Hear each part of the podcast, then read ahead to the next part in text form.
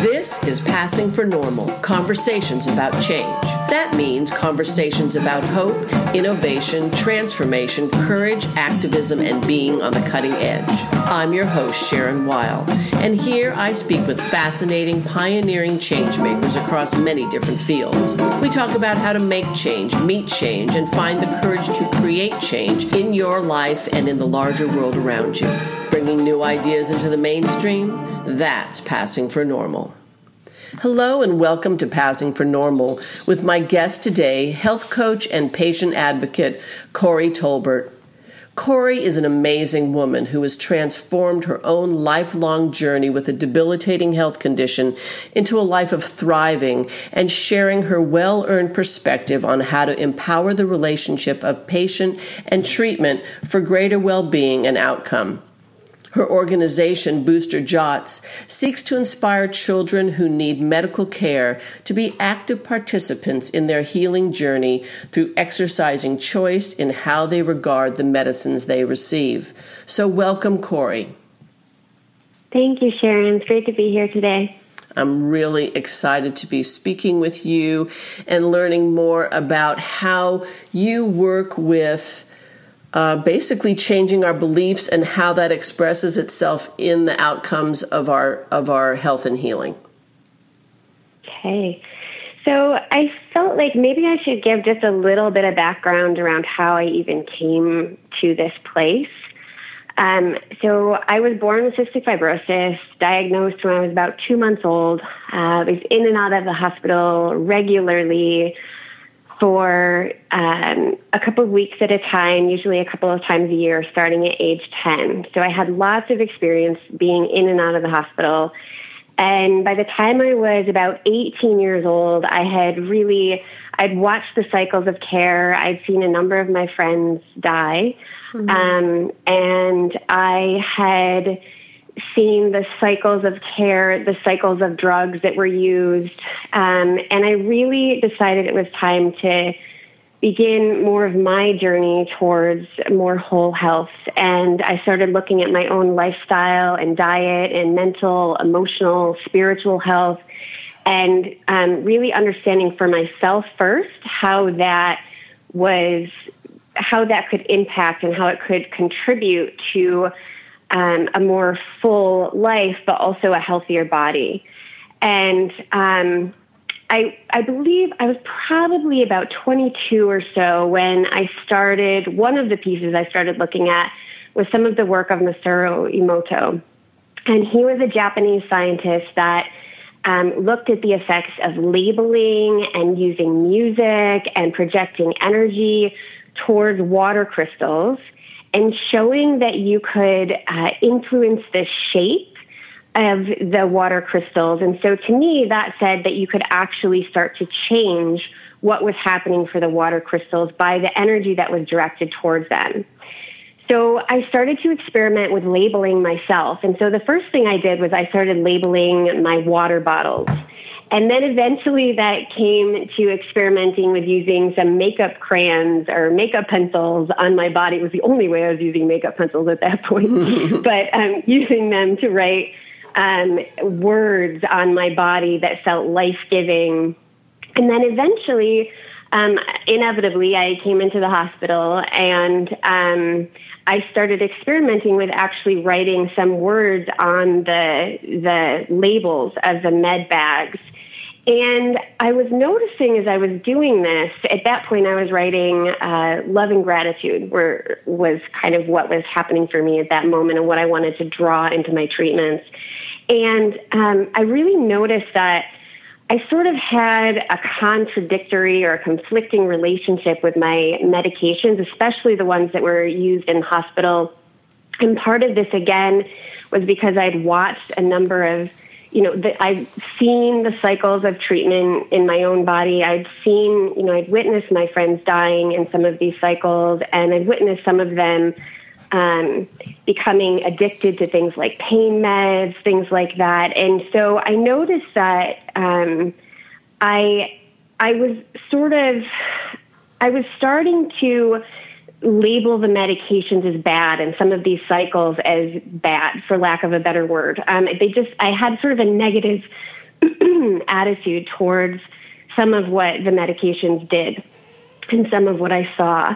And I realized that that wasn't really serving me in terms of how I was receiving, how I was taking things in. And so um, not only did I start labeling around um, what I wanted to call the medications, I started to really start develop to develop my own pause. And um, what I mean by that is before a treatment, whether the treatment was a manual treatment or an IV treatment or a breathing treatment, I would pause for at least two to five seconds before, and sometimes it was a minute or two, and I would drop into myself and really um, ask, you know, what is it? What do I need? What what does this body need right now? And I would label accordingly, but I would also intentionally receive that as the medication or as the treatment was happening for me with my body. And what I noticed from that was I was getting less side effects. I was having better overall outcome to the mm-hmm. treatment itself. Mm-hmm. I would actually start to look forward to um, having that time to discover what I needed in that in each unique moment throughout the day. I mean, I would get hooked up to things, you know, eight to ten times a day um, and so it wasn't just, oh, that pain in the butt time. It was like, okay, I know that this is a time of checking in for myself. And I also noticed a shift in the caregivers, the nurses, the doctors that I was working with, because it really changed the environment of, of the treatment itself. Mm-hmm. And so um, now part of what I do is I, I teach people how to do that, how to consciously pause – how to really start to choose into um, taking the time to notice what they need and then incorporating that into their treatment. Um, and kids are are uh, really great at this because I feel like they still have some of that magic in them around accessing their imagination. So I do this work. Um, particularly through booster dots with kids and work with uh, child life programs at hospitals for children. But this absolutely can be used for adults. Anybody of any age can do this, just tapping in, noticing what we need, and then intentionally receiving. and it really changes things. There's uh, this one piece is around just choice itself. So, particularly when we're in the hospital, but anytime we need a long term, some long term medical care, it's just sort of the nature of it. There's a lot of choice that's taken away in the name of treatment. There's a lot of surrender that needs to happen. In many ways, when we're in there, our body is not ours, our schedule is not ours, mm-hmm. and it can really kind of lead to this mentality of victimization, which I've I've seen. Um, or, you know, with some guidance and consciousness, we can really use each treatment time as an opportunity to really check in and actually bring ourselves, apply what's inside us to our care. And so it becomes almost I would I would say as important as the treatment itself is to really access what's inside us. So let me ask so let me pause here because this is mm-hmm. this is fascinating and and so encouraging to hear this. Um, so when you say, you know, going inside or checking in or asking yourself what you need, first of all, you know, how does how do you do that? And what are some of the answers that come? For example when you you know when you take your pause and you ask yourself what do what do i need in this moment or before receiving this treatment? Mhm great question. So um one of the things I encourage people to do is just stop. There's especially, again, especially in the hospital, but also in everyday life, there's lots of our mind is often cycling to the next thing, to the next thing, to the next thing. We're on a schedule.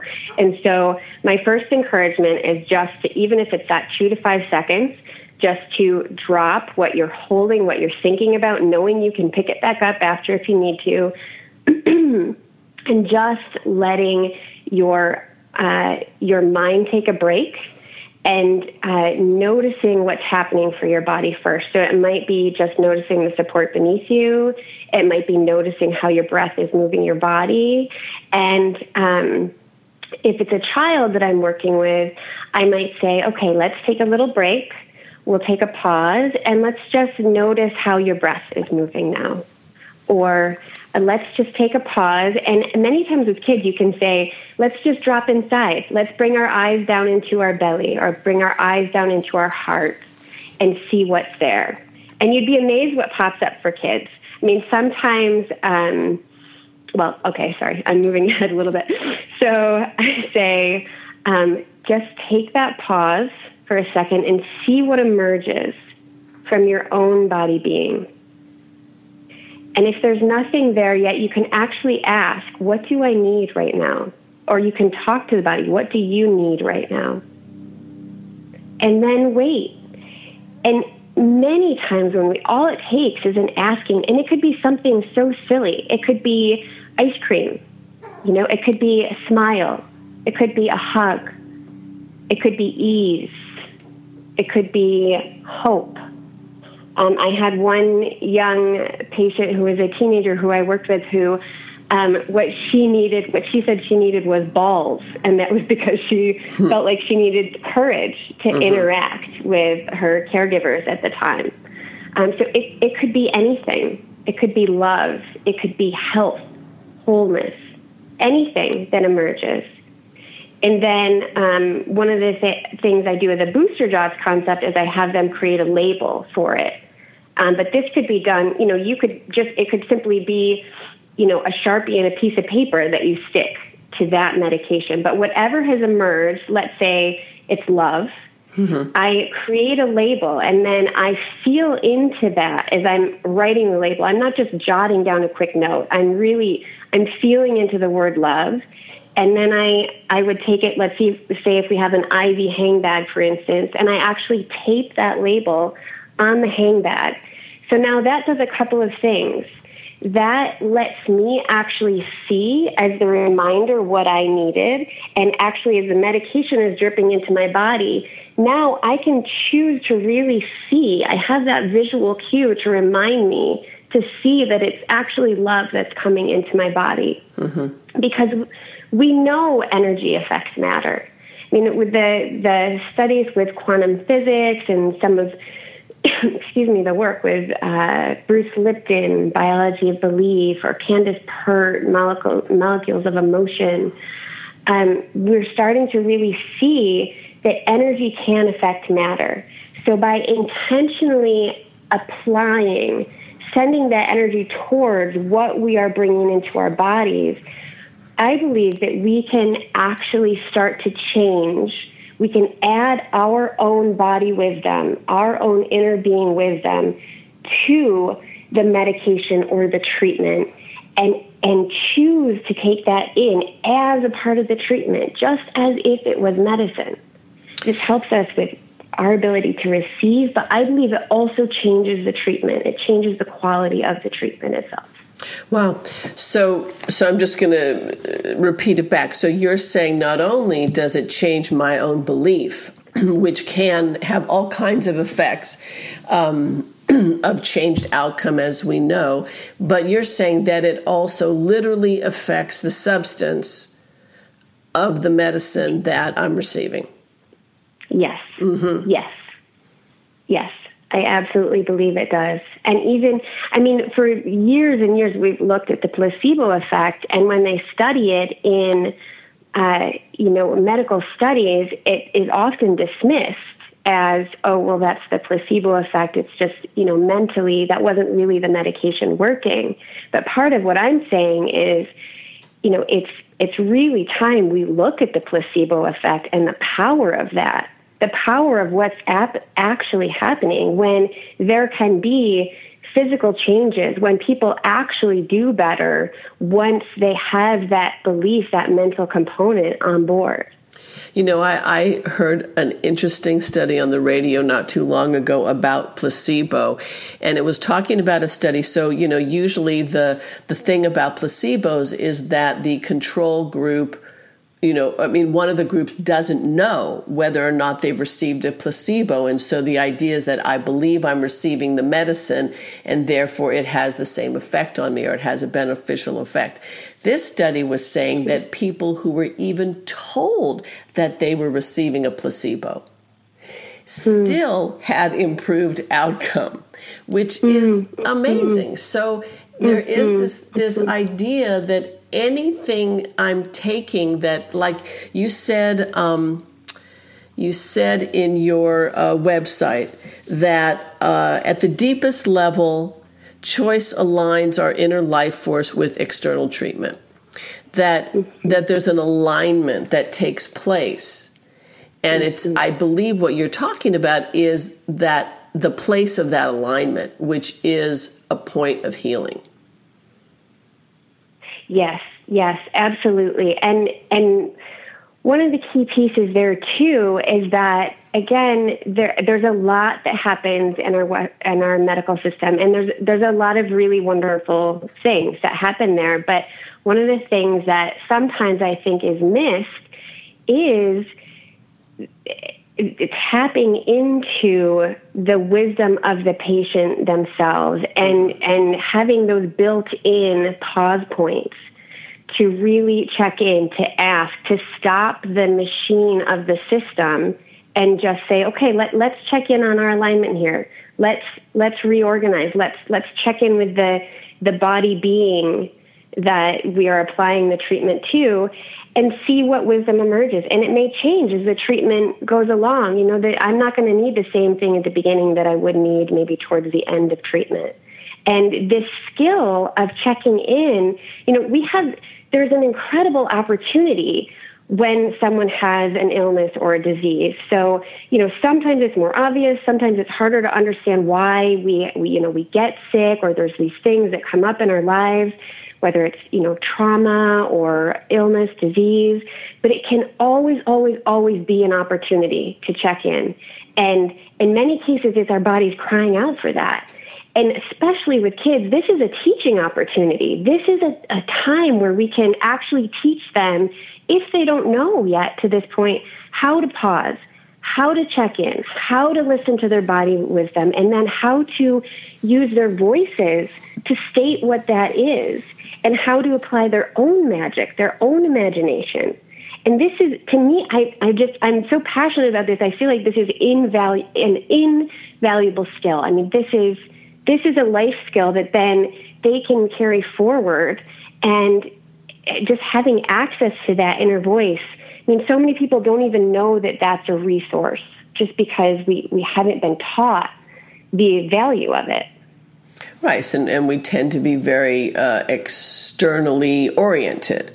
And, mm-hmm. you know, as children, you know, there's still, you know, often the idea that you're, you know, you need to be told and taught and told and taught and told and taught. And it's not as much about your own inner life or inner world or inner choices that you are able to make. And then, I mean, that is the process of growing up and empowering when you're raising children is to keep teaching them to trust their own choices.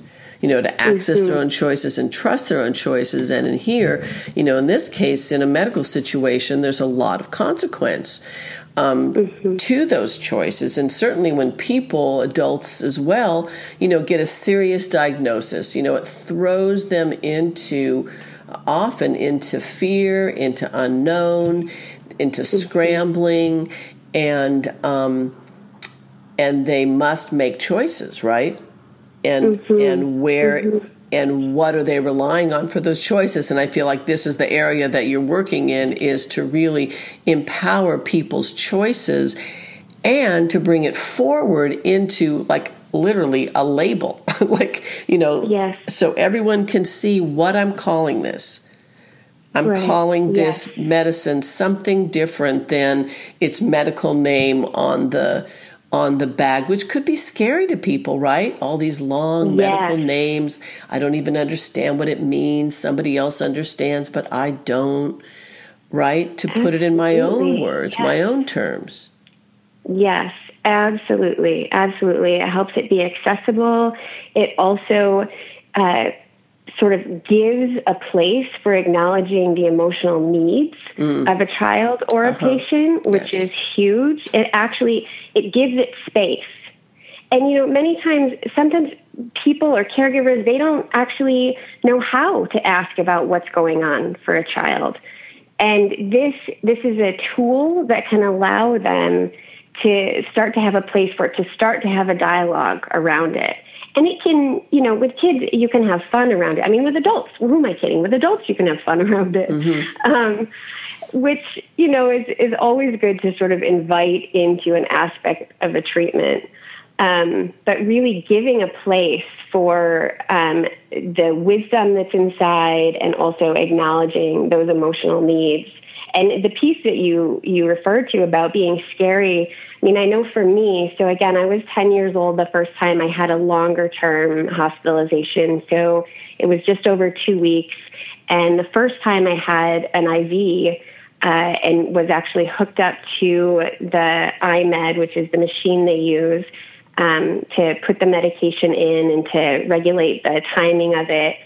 I, to this day, I remember that experience, and I remember after the IV was placed. I mean, sure, there was the pain of that, but to me, as a child, what was more surreal was you know, I looked at my hand, I saw the IV in it, and then I remember looking up at the iMed and the tubing and the tubing leading into my hand and looking at my hand again and looking at the tubing and looking at my hand again and looking at the tubing and just seeing that machinery coming into me and thinking to myself, I must be in a movie. I must be in a movie because this only happens in the movies. And this was how, I mean, it was, it was, it was so scary at that point for me that I couldn't I couldn't quite own it yet as my own life. That's the only thing I had to compare it to. And so there was all this stuff externally going on, but there was also a lot going on internally and there was just so much happening for you know the adults and the caregivers taking care of me that no one actually asked you know what what might you need for comfort in this moment or what's going on inside it's just there was too much else going on mm-hmm. and so um, when you can, anything you can do to help change the environment a little bit, to invite what that child or patient or person might need into the treatment in a way where they can see it, can be, it just can, it can make a difference. Absolutely. Yeah, so I want to talk about context a bit because what you're talking about is, you know, first of all, making the making the internal feelings visible and also creating a different context in which this um, medical treatment uh, is taking place. And, you know, we know that the context, whether it's the environment or whether it's our thought forms, really does either make room for change or constricts mm-hmm. change. Um, mm-hmm. You know, I talk a lot about this in, in my changeability work, and you and I, we haven't mentioned it yet, but we are both um, continuum teachers, this very profound fluid movement practice that um, mm-hmm. talks about the possibilities of what it is to be in this human biological form. But in continuum, we also pay such attention to context. And so I feel like what you're saying, it, and also, you know, what you're saying with the labeling, it's like it's important what we call things, right? And I would say even a label creates a context or the word creates yeah. a context. And what you're doing here is you're shifting the context for everyone involved, not just the child, the patient, or the adult, the patient, but also for the caregivers and for you know the doctors and nurses so talk about context talk about what is your experience of what happens when that context shifts Great. So, yes, absolutely. Um, being able to bring in and name what is felt, what is needed, what would be comforting, what would be helpful, just naming that and giving it a place already starts to shift the context there. Um, it also, uh, naming it for the, uh, not only the parents or the home partners, I call them sometimes, whoever is living at home who's um, the support system of the patient.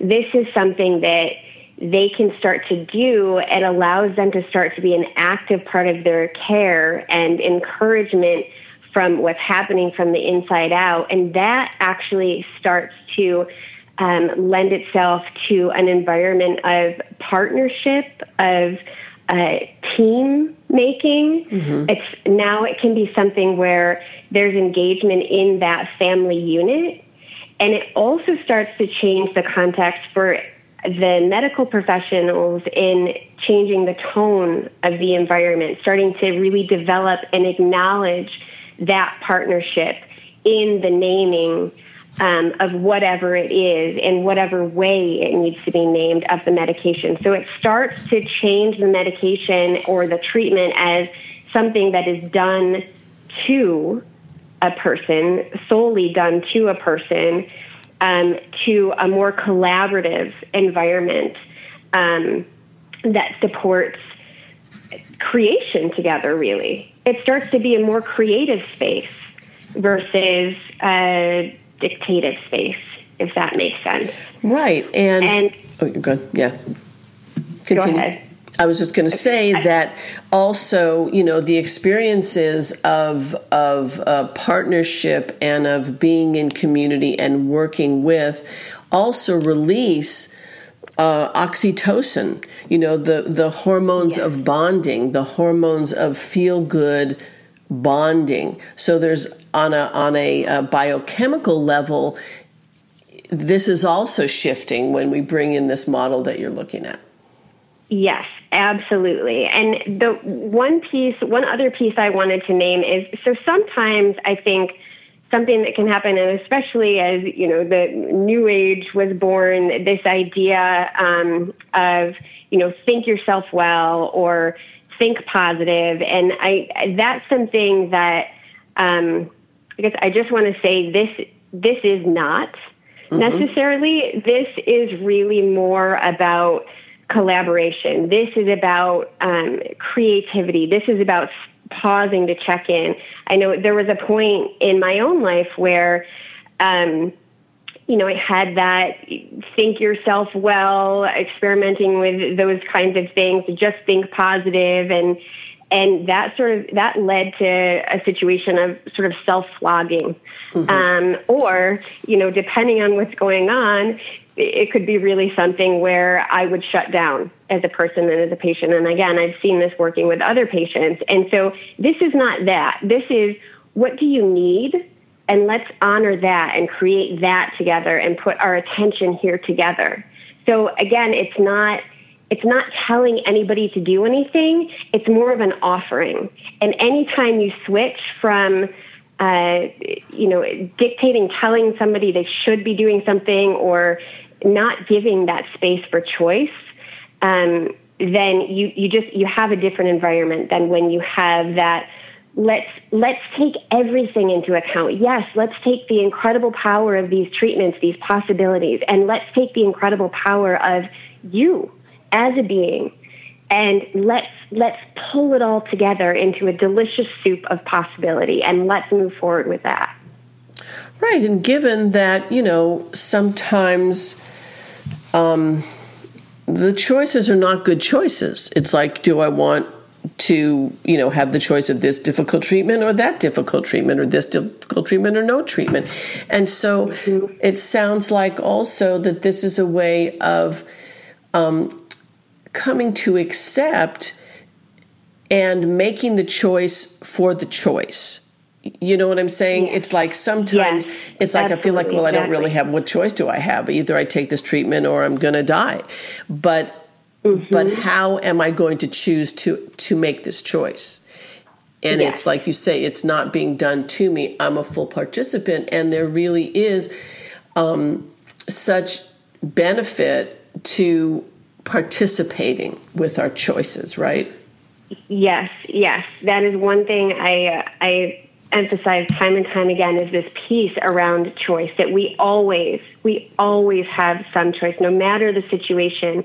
If it's nothing else, it's how we're going to meet what's in front of us and what we're going to bring to it.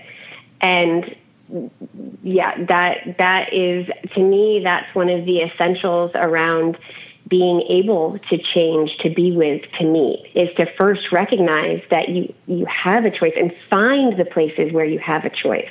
It may seem like there's none, but we need to, as patients, as human beings, find those places.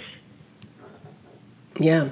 And and like you say honor the emotions and it's not just positive thinking, it's not overriding your fear in order to think positively, it's recognizing your fear or recognizing the challenge, right? It's that it's yes, it's exactly. really saying this is absolutely part of it. It's not like we're going to look the other way or not acknowledge it. We're going to acknowledge it fully. Yes, yes, we are. And we're going to see what inside of ourselves might emerge, what is there that could help support us. And we're going to intentionally bring that in to our care. Yeah. And uh, part of what I'm also doing here too, there's sort of my undercover mission has also been not just working with the patients, but working with the medical professionals and doing some uh, teaching through Child Life, through some with some of the nursing staff, to really uh, name the importance and teach value to the medical professionals also around what is energetically possible when we engage uh, when we engage the patient, when we engage the body wisdom, when we engage the imagination. You know, imagination is one of the our most amazing powers as a human being, and you know why why would we not tap into that at this time? So really. Um, teaching that, and my hope in, in teaching that to medical professionals is to really start to change what happens in our medical system and to start that acknowledgement and however small, you know, whatever small way to start that crack open that really starts to take up this possibility for people. Excellent. And so where and how are you um, are you working with people where and i think this is a good place for you to say you know how can people be in touch with you um, what is the programs that you're offering, and um, and how do they find you? So people can go to boosterjots.com. Can you spell uh, that? Can you spell that out? Yes. Yes, I can. B O O S T E R J O T S dot com. Mm-hmm. There is there's more information on that site specifically about the booster Jots concept and the labeling aspect. And there's also a contact form on there if you'd like to be in touch with me. Um, there's also opportunities to take action, whether that's buying a booster Jots packet for someone that you would love to encourage getting started with this concept. And then, you know, I mean, they can always take it and run and create their own labels, but the booster Jots packets can just be a nice way. It has some markers and labels and some starter ideas for people.